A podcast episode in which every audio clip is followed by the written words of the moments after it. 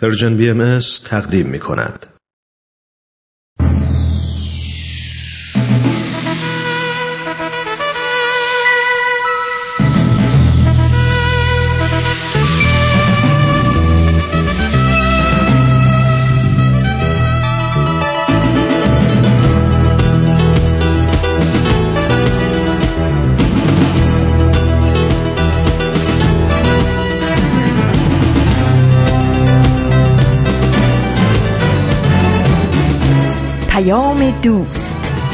برنامه ای برای تفاهم و پیوند دلها.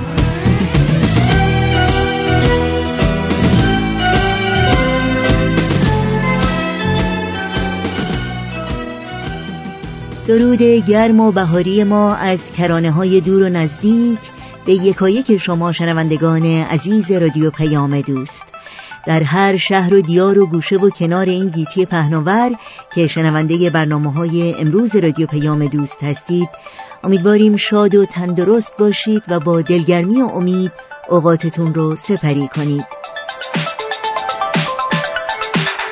نوشین هستم و همراه با بهنام پریسا و دیگر همکارانم پیام دوست امروز شنبه 17 فروردین ماه از بهار 1398 خورشیدی برابر با ششم ماه آوریل 2019 میلادی رو تقدیم شما می‌کنیم.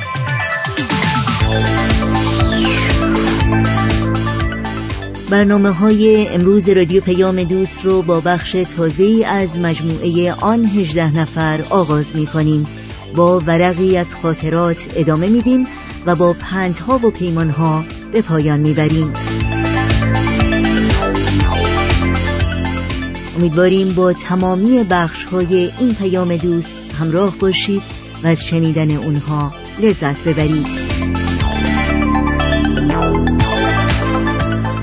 همیشه و مشتاقانه منتظر پیام های شما هستیم. امیدواریم همچنان با ایمیل، تلفن و یا از طریق شبکه های اجتماعی و یا وبسایت رادیو پیام دوست با ما در تماس باشید و نظرها و پیشنهادها، پرسشها و انتقادهای خودتون رو در میون بگذارید. آدرس ایمیل ما هست info at persianbms.org شماره تلفن ما 001 703 671 828 828 در شبکه های اجتماعی ما رو زیر اسم Persian BMS پیدا بکنید و در پیام رسان تلگرام با آدرس at Persian BMS contact با ما در تماس باشید.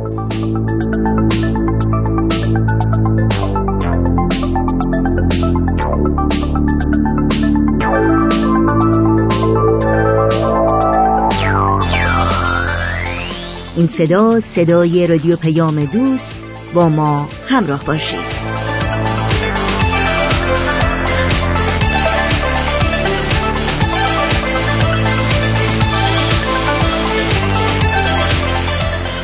اولین برنامه این شنبه رادیو پیام دوست بخش تازه است از مجموعه آن هجده نفر که ما را با زندگی و فداکاری های اولین هجده نفری که به جنبش باب گرویدند آشنا می‌کنه.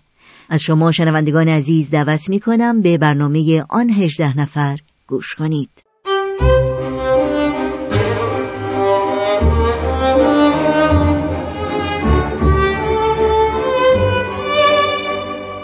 آن هجده نفر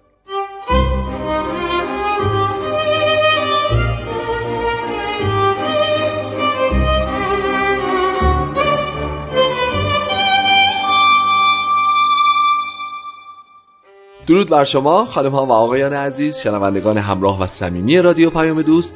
روز و شب شما خوش. با قسمت دیگه ای از مجموعه آن 18 نفر در خدمتون هستیم.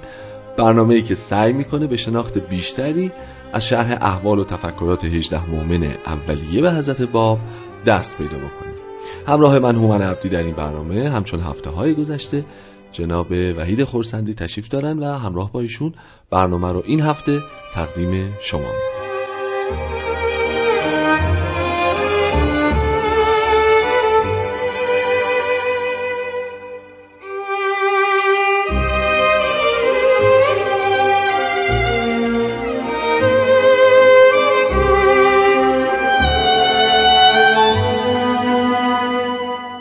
جناب خورسندی درود بر شما. خیلی خیلی به برنامه خودتون خوش اومدید. روز شما هم بخیر باشه و خوشحالم که در خدمت شما عزیزان هستم. متشکرم از لطفتون. با کسب اجازه از حضورتون برنامه این هفته رو هم آغاز می‌کنیم. ما در برنامه های گذشته رو مناطق جغرافیایی بیشتر پیش رفتیم و سعی کردیم که مؤمنین هر خطه رو معرفی بکنیم و بیشتر بهشون بپردازیم. همونطور که شما بهتر می‌دونید تو برنامه های گذشته به مؤمنین آذربایجان پرداختیم و شرح احوال دو نفر از این عزیزان رو مرور کردیم ما هم. اگه موافق هستید برای این برنامه هم این سبک و سیاق رو ادامه بدیم بسیار خوب. خب موافق هستین راجع به ملا مهدی خویی و زندگی ایشون صحبت بکنیم؟ بله بسیار خوبه. خواهش می‌کنم. در خدمت شما هستیم. بفرمایید خب که من می‌خوام عرض بکنم که جوی از انتظار در آذربایجان وجود بوده. داشت بله ولی در مورد خاص آذربایجان حتی می‌تونیم نام بعضی از این مبشرین رو هم بدونیم یعنی اینکه در حدود پنجاه سال قبل از ظهور حضرت باب نفوس بسیاری به قرب ظهور موعود و واقف شدن. واقف بودن و بشارت می‌دادن بله. علنا بشارت می‌دادن شاید بتونیم بگیم که آذربایجان به یک معنا بیشترین آسیب رو از جنگهای با دولت روسیه هم دیده بود. بله. سرزمین های بسیاری رو از دست داده, داده بود و. آوارگانی رو پذیرا شده بود. بله. و مردمان بیش از همه اثر هم اون جهاد ناموفق رو و هم اینکه اوضاع خب خیلی فرق کرده رو حس می‌کردن بله، یعنی اینکه بله. آذربایجان از همه جهت مستعد تغییر بود. و وقتی که فکر بکنیم که اگر تبریز رو هم اضافه بکنیم و اگر ببخشید قزوین رو اضافه بکنیم هشت نفر از حروف حی از مناطق در حول و حوش آذربایجان هستند. بله. به جدی بودن موضوع بیشتر پی می‌برد. دقیقا همینطوره. یعنی واقعا لحاظ جغرافیایی هم در سیاست اون زمان در امور اجتماعی اون دوران خیلی خطه تاثیرگذاری بوده. لحاظ نظامی لحاظ سیاسی. اینها چه ارتباطی می‌تونه داشته باشه با اون مبشرینی که فرمودید از حدود 50 سال قبل بشارت من؟ می‌خوام عرض بکنم که به حال ظاهرا اه، این جو انتظار اونجا بسیار قوی بوده. صحیح. حالا به هر حال در خوی حاجی ملا اسکندر نامی بود بله. که مردم رو به قرب ظهور بشارت می‌داد. شاید جالب باشه که او با توجه به دعای سحر شیعه آها. که صحبت این هست که اسم اعظم الهی در اون هست درسته. و می‌دونیم که شیخ بهایی هم به خاطر کشف این موضوع خودش رو بهایی نامید. بله. او به مردم می‌گفت که یک اسم بها رافع همه مشکلاته و مردم رو به اسم بها یا پیدا شدن کسی به اسم بها بشارت می‌داد. اینطور به سراحت و وضوح همین نام. بها که اسم بها رافع مشکلات ملا اسکندر نام. ملا اسکن حاجی ملا اسکندر نامی. بله. حالا به هر حال از جمله علمای مهم اون دوره که این در این جو در از پرورش پیدا می‌کنه ملا مهدی خویی. بله. جناب ملا مهدی خویی این جو و انتظار رو با شیخی شدن بله. به صورت یک مطلب سیستماتیک در میاره یعنی اینکه همه اینها این جو انتظار رو داشتند. ولی بیان رسمی منطقی انتظار در آثار شیخ احمد و سید کاظم. برای همین این جو همیشه وقتی که افراد می‌خواستن درش رشد پیدا بکنن بله. شیخی می شدن. او هم جزو کسانی بود که شیخی شد در کربلا بود و بعد به راه افتاد و رفت در شیراز و مؤمن شد. بله. و بعد از تبلیغی که در مسیر انجام داد حرف هایی هست از حروف هایی هست که اومد در تهران مقیم شد. تهران که مرکز اون موقع کشور ایران بود بله. و مجموعه ای از علمای صاحب نام و در این حال متقاضی جاه و مقام که می‌خواستن به دربار نزدیک بشن هم. در اونجا بود و روز به روز هم داشت دعایش در مرکزیت دینی بیشتر می‌شد. جایی بود که این شخص درش مقیم شد و بسیار هم قیورانه ابلاغ امر می‌کرد. من دفعه پیش هم عرض کردم که اصولا مؤمنین آذربایجان قیور بودن. بله بله و ایشون هم بوده. یعنی به سراحت و به شدت ابراز امر می‌کرد و انتظار داشت که یا قانع بشه یا طرفش حق رو قبول بکنه. درسته. از مجامله و مسامحه و اینها ابدا تحمل نداشت. به هر صورت این شخص در تهران بود و ضمنا معاشر و در تحت تربیت حضرت بهاءالله.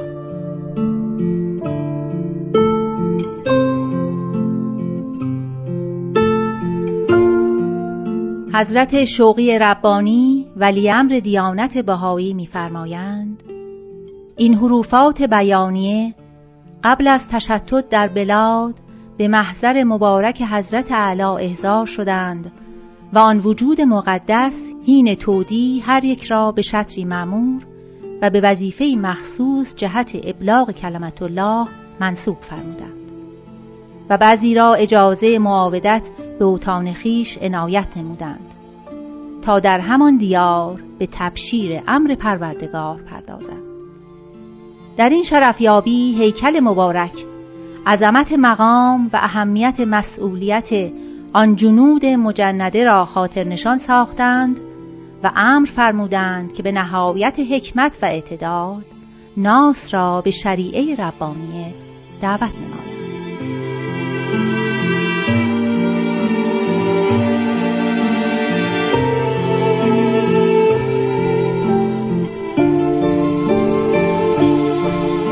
دوستان عزیز همچنان به برنامه آن 18 نفر گوش می‌کنید. همراه جناب خورسندی هستیم. آقای خورسندی عزیز می‌تونیم اینجوری نتیجه بگیریم که هر کدوم از حروف حی هر کدوم از مؤمنین اولیه به حضرت باب اگر در تهران مقیم می‌شدن و مستقر می‌شدن تحت توجه خاص حضرت بالا قرار می‌گرفتن؟ قطعا اینطوره. دقت می‌فهمید که اصلا ملا حسین بشرویی هم حامل یک پیغام خاص برای حضرت بهاءالله بود. بله بله. از طرف حضرت اعلی. بله. و تا وقتی که جواب عریزش به حضرت باب مبنی بر اینکه با حضرت بهاءالله ملاقات کرده به دست ایشون نرسید حضرت باب از شیراز حرکت نکردن به عزم حج. بعدها حضرت بهاءالله طاهره رو بله. حمایت کردند و البته ایشون و حالا بعضی دیگه از حروف حی همه در پناه و در تحت حمایت ایشان بودند. اما به هر صورت قطعا راجع به ایشون هم حضورش در. تهران همین مطلب رو داشت. درست نکته دیگه که می‌خواستم بپرسم این که فرمودید که جلسه گذشته هم البته اشاره شد به این قضیه. خیلی قیورانه و شجاعانه تبلیغ می‌کردن و سخن می‌گفتن خیلی برام جالب بود. اینکه حالت بینابین وجود نداشت. یعنی یا بعد میپذیرفته یا من بعد میپذیرفتم. حالت سومی دیگه نداشته. بله. از این روحیه و از این نوع ابلاغ آیا حکایتی چیزی در تاریخ هست من می‌تونم حکایت ایشون رو با میرزا محمد محولاتی یکی از بزرگترین علمای تهران و اون موقع صحیح. عرض بکنم. در موقعی که بسیاری از حروف حی با مدارا و با شاید نوعی استتار مطالب رو می‌گفتند. صحیح. این جناب ملا مهدی خویی به محضر درسمون وارد میشه و بحث بابیت رو پیش می‌کشه و میگه ظهور واقع شده و دلایل این هست هرچه که او دلیل رد می‌کنه ایشون اثبات می‌کنه در نهایت او حرفش باقی نمیمونه. میگه من قبول نمی‌کنم میگه ما قبول نکردن نداریم. نداریم. بریم با مباهله کنیم. اوه. یعنی حالا که اینطور هست بیا بریم بیرون و از خدا بخوایم که هر کنون باطل هستیم آتشی یا بلایی بر سر ما بیاد و نابود بشیم. حالا که تو حاضر نیستی که قضاوت رو به نهایت برسونی قضاوت رو به خدا بسپاریم. اونقدر در این کار مصر میشه که این میرزا محمد محولات شبانه از تهران فرار می‌کنه میره به عبدالعظیم بس میشینه. عجب. که می‌دیده که تمامی نداره. یعنی اینکه نیست. آره یعنی باید بالاخره یه جواب قطعی بده. به حال این فرار می‌کنه و میره با وجود اینکه از علمای معروف بوده اونجا بس میشینه تا فتنه بینگیزه و در اصل دولت رو تحریک بکنه که جلوی این جناب ملا مهدی خویی رو بگیرند ولی به هر حال می‌خوام عرض بکنم که ما مطالب زیادی هم دیگه بیش از این نداریم. یعنی اینکه شدت وقایع و بلایا و سرعت اتفاقات اطلاعات زیادی راجع به این ستاره های درخشان بعضی هاشون اقلا برای ما باقی نگذاشته. حداقل می‌تونیم بگیم که همین شجاعت همراه با ایشون بوده و ایشون به محض اینکه مطلب قلعه تبرسی و جناب ملا حسین در خراسان پیش میاد به اون سمت میره. بله.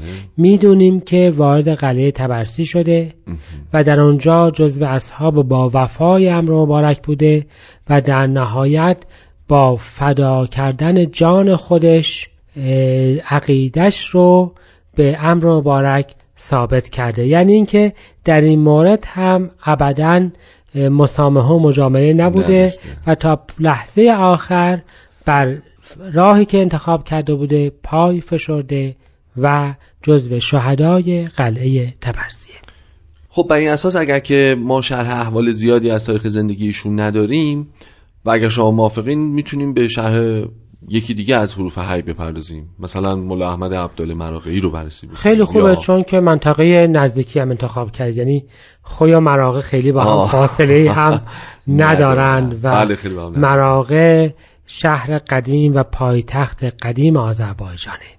همونجور که می‌دونید در دوران ایلخانان در اصل مراغه پایتخت و رصدخانه و تأسیسات قدیم این تمدن باستانی در آذربایجان همچنان پاورجاست بله بله. و شهری بسیار با فرهنگ و پر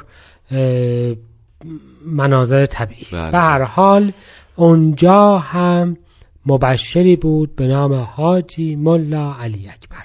پس در واقع عین اون چیزی که در خوی داشتیم اینجا هم یه مبشری بوده که بله سالیان سال قبل بله از بله با بله. آیا به همون سراحت بوده که مثلا پی به اطلاعاتی که داریم می‌دونیم که به قرب ظهور موعود بشارت همه را بشارت می‌داده و بسیار هم اهالی مریدش بودند. عجب. چقدر جالبه که اینقدر ما در اون سرزمین مبشرین این شکلی داریم. وقتی آیا که واقعا نگاه بکنید جناب عبدی تقریبا تو همه جاها نفوس صافی زمیری بودند. که حس می‌کردند که دوران جدید نزدیکه. دقیقا آقای خورسندی عزیز همینو می‌خواستم بپرسم. آیا چون ما الان داریم احوال آذربایجان رو تحقیق می‌کنیم بهش برخ می‌خوریم زیاد؟ یا نه؟ مثلا فرض بفرمایید در شرق در غرب در جنوب در مرکز هم افراد این چنین بودن که بشارت داده باشن که آقا قرب ظهور نزدیکه فارغ از اینکه حالا گرایشات شیخیه داشته باشن یا اصلا نداشته بله ظاهرا بودند. ظاهرا بودند. ما راجب کاشان راجب جاهای دیگه هم چنین اطلاعاتی رو کاملا داریم. بسیار خب پس اگه موافقین قبل از اینکه وارد ماجراها بشیم مفصل و بررسی بکنیم موضوع رو یه استراحت کوتاه بکنیم و برگردیم بسیار خوب.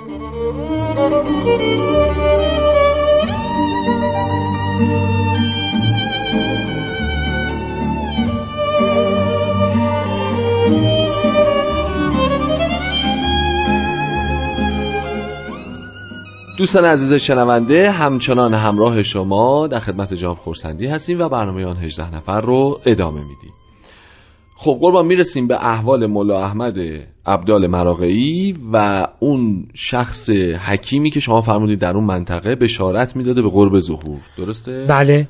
حاجی مولا علی اکبر. بله. و ملا احمد بله. شاگرد. اون شاگردی داشتم به نام مولا. نه شاگرد همین ملا علی اکبر بود بله. بله. و همراهش بود و امینش بود تا وقتی که ایشون صعود کرد فوت صحیح. کرد. پس از اون به عراق رفت ملازم و شاگرد سید کازم بود. آها. و همراه سید کازم بود او کسی بود که در کربلا تا لحظه مرگ همراه استادش بود. عجب.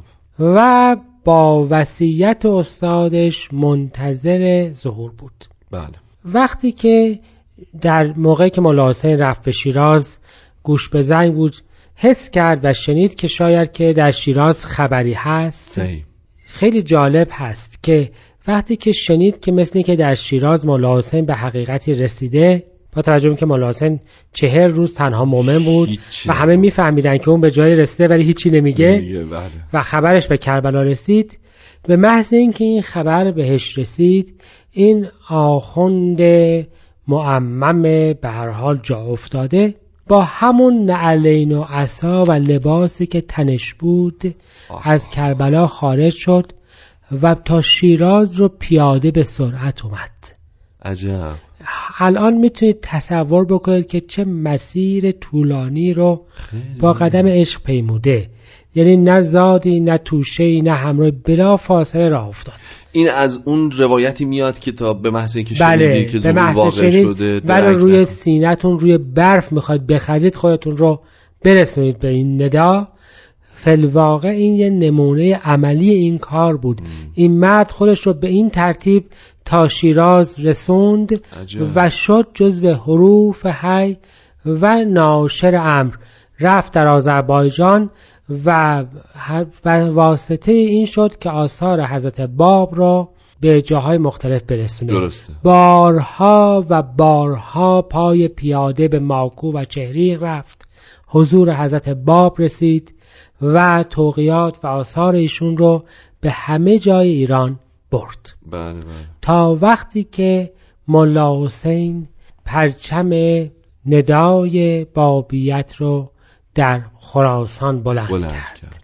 و حضرت باب به مؤمنین دستور دادند که به کمک ملا حسین برید بله بله بلا فاصله راه افتاد به اون سمت به موقعی رسید که واقع بدشت بود و برای همین جزو کسانی هست که در بدشت شرکت کرد و. ثابت و مستقیم موند آفرین و بعد از اون از بدشت به طرف قلعه تبرسی رفت و در رکاب مولا حسین قرار.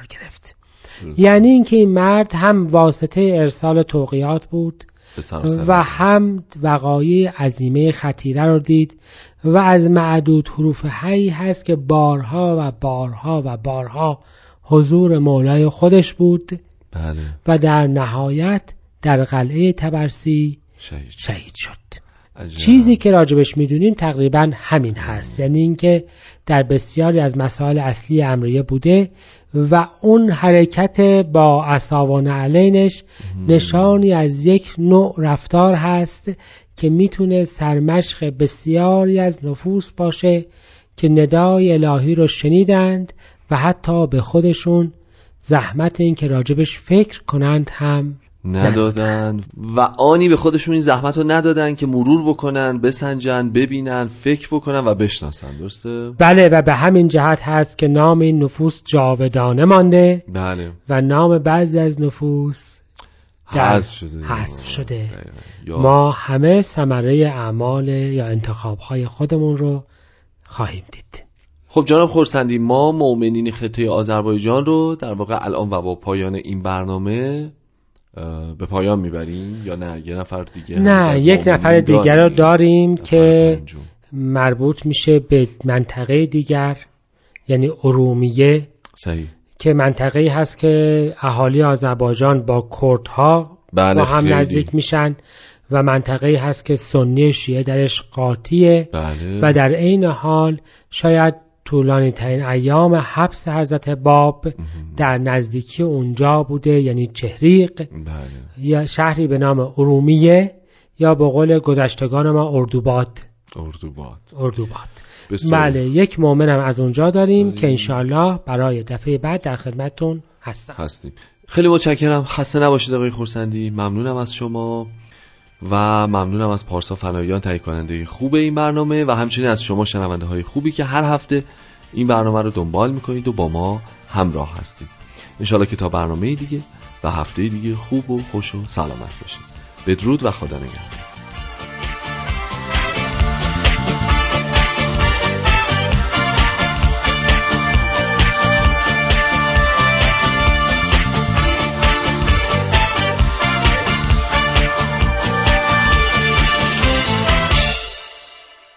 برنامه دیگری رو از مجموعه آن هجده نفر شنیدید. شنوندگان عزیز رادیو پیام دوست هستید. در ادامه برنامه های امروز با ما همراه بمانید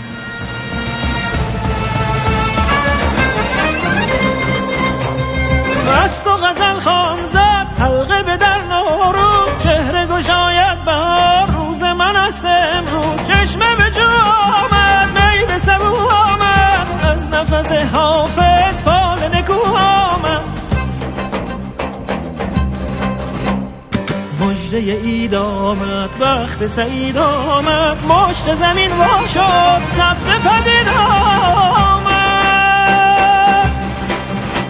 سبزه یار آمد عطر مسیحایی سوی نگار آمد. غفل غزل وا شد هل هل در هل هل آواز پرستوی بهار آمد. هل برین آمد فصل شکوفایی رویای زمین آمد کار دل اشاق سکه شد آسیب محبت به سر سفره سینه آمد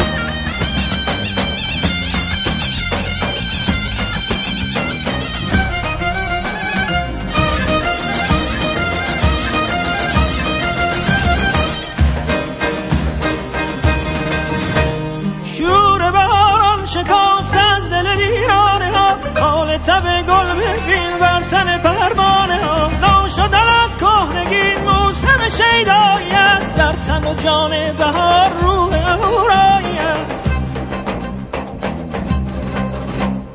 تخت چمن سبزه دولت جمشید شد همت کوروش بلند بار دگرید شد. موسم شیدایی است فرصت مجنون شدن از گرده لیلایی است. ای که بهاران رسید فصل فراوان شدن میوه گم گشته زیبایی است. بانگ طرف ساز کن هنجره در هنجره آواز کن. شور به الهام فکن از ره سرمک گذری هم به سرا پرده شهناز کن.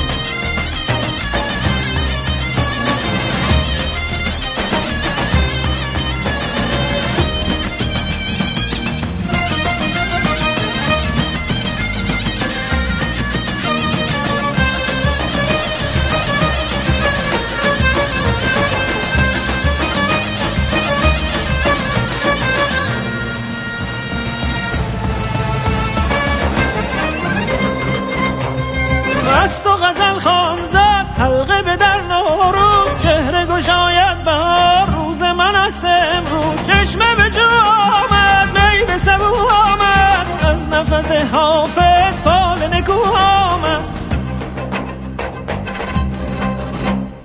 تخت چمن سبزه دولت جمشید شد سال کهن سال رفت بار دگرید شد. سبزه یار آمد عطر مسیحایی سوی نگار آمد. غفل غزل وا شد هل هل در هل هل آواز پرستوی بهار. بانگ طرف ساز کن هنجره در هنجره آواز کن. شور به الهام فکن از ره سرمک گذری هم به سرا پرده شهناز کن. هل برین آمد فصل شکوفایی رویای زمین آمد. کار دل اشاق سکه شد آسیب محبت به سر سفره سینه آمد. همراهان خوب رادیو پیام دوست اگر آماده هستید در این بخش از برنامه های امروز بشنویم از سهیل کمالی و حکایت دیگری از مجموعه ورقی از خاطرات. ورقی از خاطرات. شما می‌تونید بخش های مختلف این برنامه رو در تارنما، شبکه های اجتماعی یا تلگرام Persian BMS دنبال بکنید.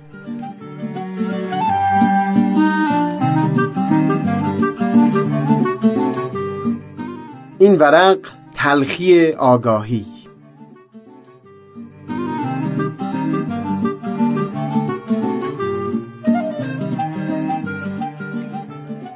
چند وقت پیش با خانمی بسیار فاضل و دانشمند در فضای دانشگاه آشنا شدم.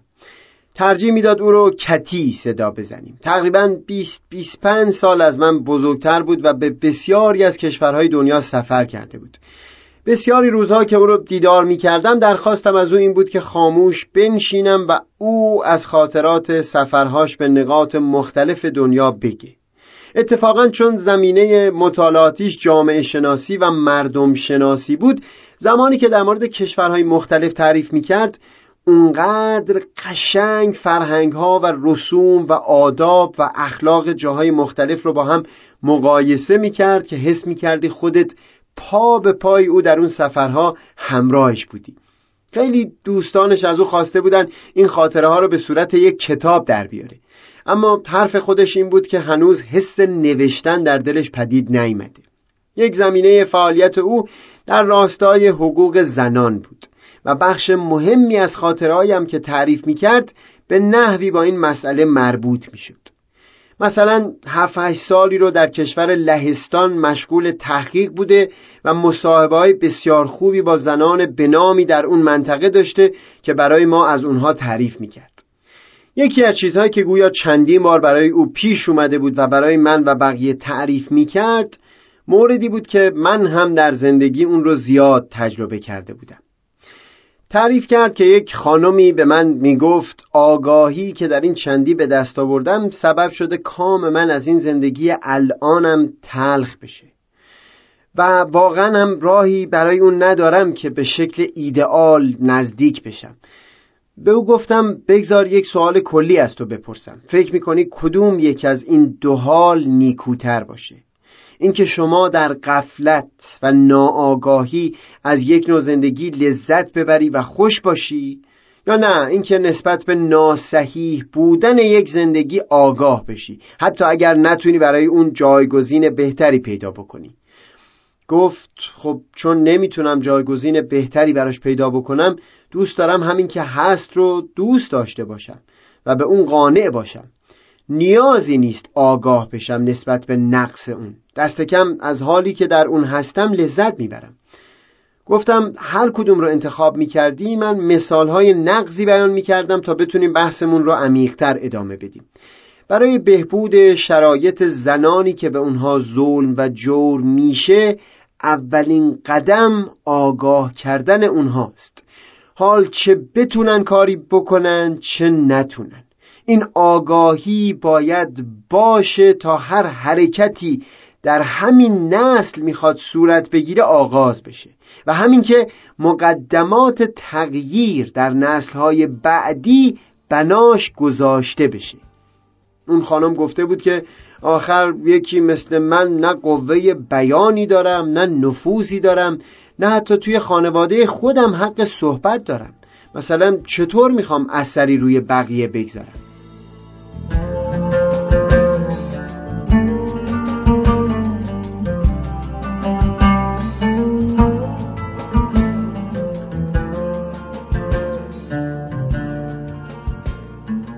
کتی به او گفته بود که او در هر حال یک عضوی از نسل حاضر بشر هست.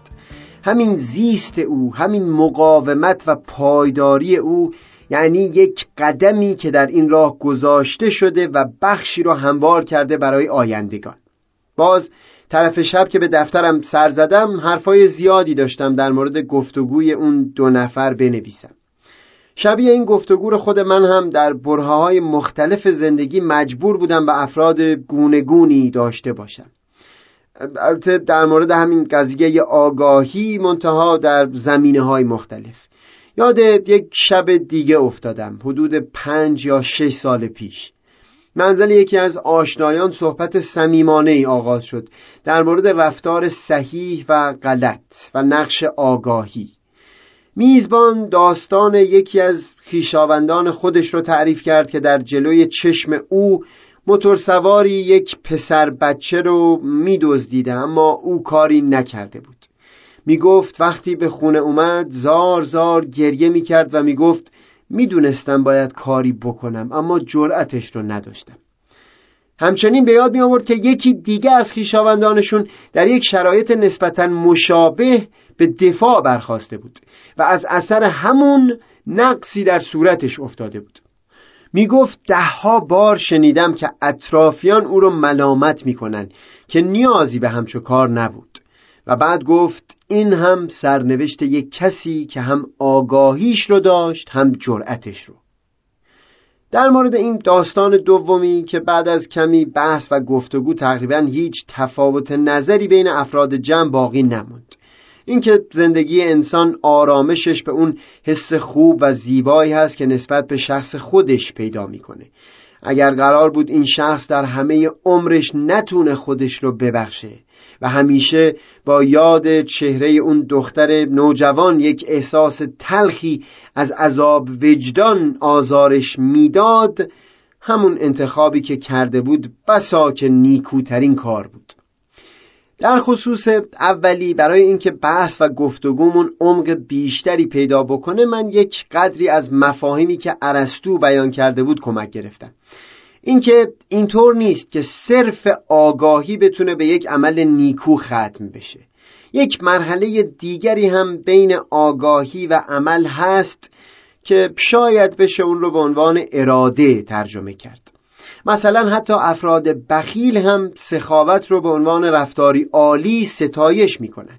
یا حتی کسانی که در دلشون جرأت کافی احساس نمی‌کنن همونها هم افراد دلیل رو دوست دارن. در هر حال اولین مرحله ای که بالاخره می‌تونه منجر به عمل نیکو بشه آگاهی هست. این اولین قدمه.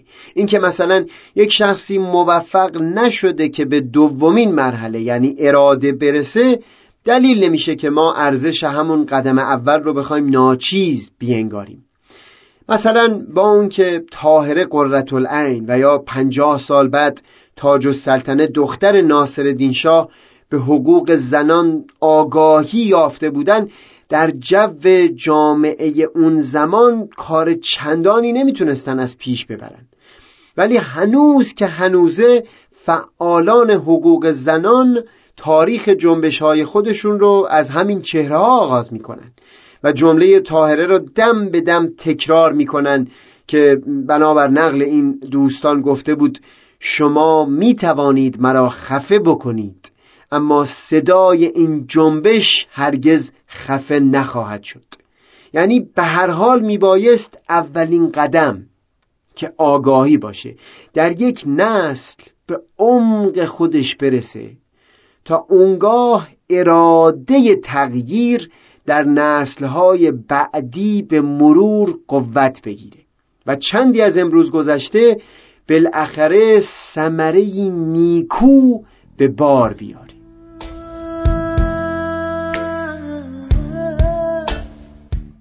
سهیل کمالی شنبه بیستم آبان ماه. زن هستم دختر هستم خواهر هستم رفیق و همسر هستم مادر هستم. دو حرف و یک هجاله که به معنا بزرگ و باشه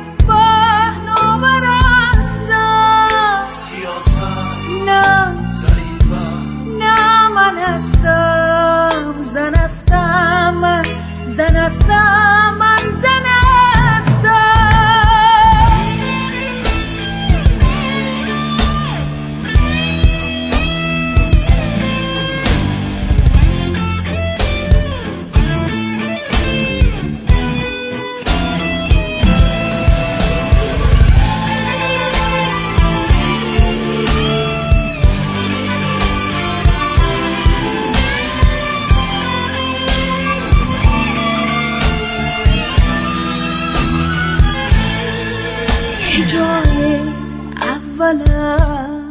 زندگانی.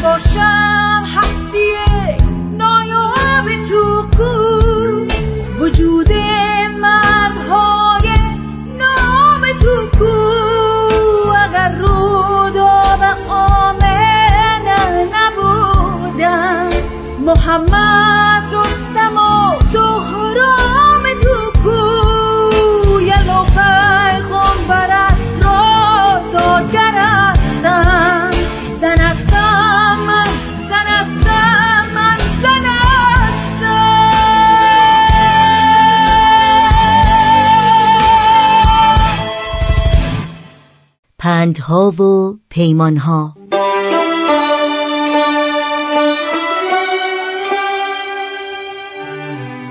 آنالیس ماری فرانک معروف به آنا فرانک در ماه جوان 1929 میلادی یعنی نزدیک به 90 سال پیش در شهر فرانکفورت آلمان به دنیا آمد. چهار ساله بود که به خاطر به قدرت رسیدن حزب نازی در آلمان همراه خانوادهش به کشور هلند نقل مکان کرد. در سال 1940 میلادی در نیمه جنگ جهانی دوم وقتی کشور هلند به دست نیروهای نازی ضد یهودی اشغال شد آنا و خانواده او به همراه چند دوست یهودی دیگه در اتاقهایی در یکی از ساختمانهای اداری پدر آنا پنهان شدند و بیش از دو سال در آنجا مخفیانه زندگی کردند. در همین سالها بود که آنا فرانک خاطرات خودش رو در دفترچه‌ای که روز تولد سیزده سالگیش هدیه گرفته بود به نگارش در آورد. وقتی مخفیگاه اونها فاش شد نازیها آنا فرانک و تعدادی از افراد خانواده و دوستانش رو به اردوگاه های مرگبار در آلمان منتقل کردند. هفت ماه بعد و تنها یک ماه قبل از شکست نازیها و پایان جنگ جهانی دوم در حالی که فقط چند روزی از مرگ خواهرش میگذشت آنا فرانک در سن پانزده سالگی بر اثر بیماری حسبه در اردوگاه برگن بلزن درگذشت. بعد از پایان جنگ اوتو فرانک پدر آنا و تنها بازمانده خانواده به هلند بازگشت و دفترچه خاطرات آنا رو پیدا کرد و به یاد او با عنوان خاطرات یک دختر جوان به چاپ رسوند. کتابی که به زبانهای مختلف ترجمه شده و فیلم ها و نمایشنامه های زیادی بر اساس اون به روی صحنه آمده. ساختمانی که آنا و خانوادش در اون پنهان بودند امروزه یکی از پربازدید کننده ترین موزه های شهر آمستردام در کشور هلند به شمار میره و تندیس آنا فرانک در وسط شهر آمستردام تنین انداز یاد و پندهای اوست.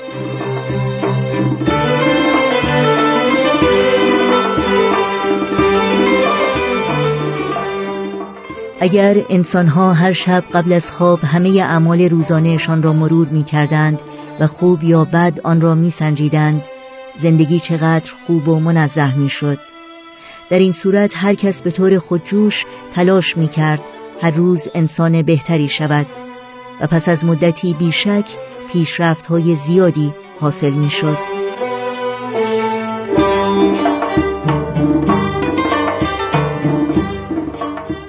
صدای رعدی را میشنوم که روزی ما را هم به کام نابودی خواهد کشید.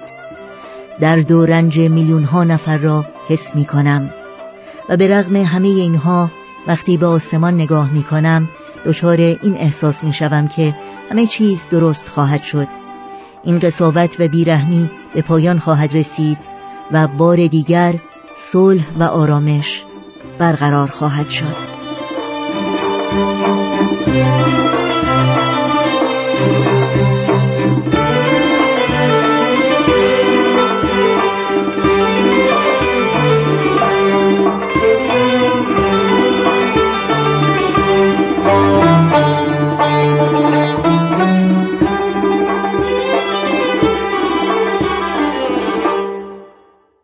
شنوندگان عزیز رادیو پیام دوست در اینجا به پایان برنامه های امروز می رسیم همراه با بهنام مسئول صدا و اتاق فرمان پریسا ویراستار و تنظیم کننده پیام دوست امروز. و البته همه همکارانمون در رادیو پیام دوست. از همراهی شما سپاس گذاریم و شما رو به خدا میسپاریم. تا روزی دیگر و برنامه دیگر شاد و پیروز باشید.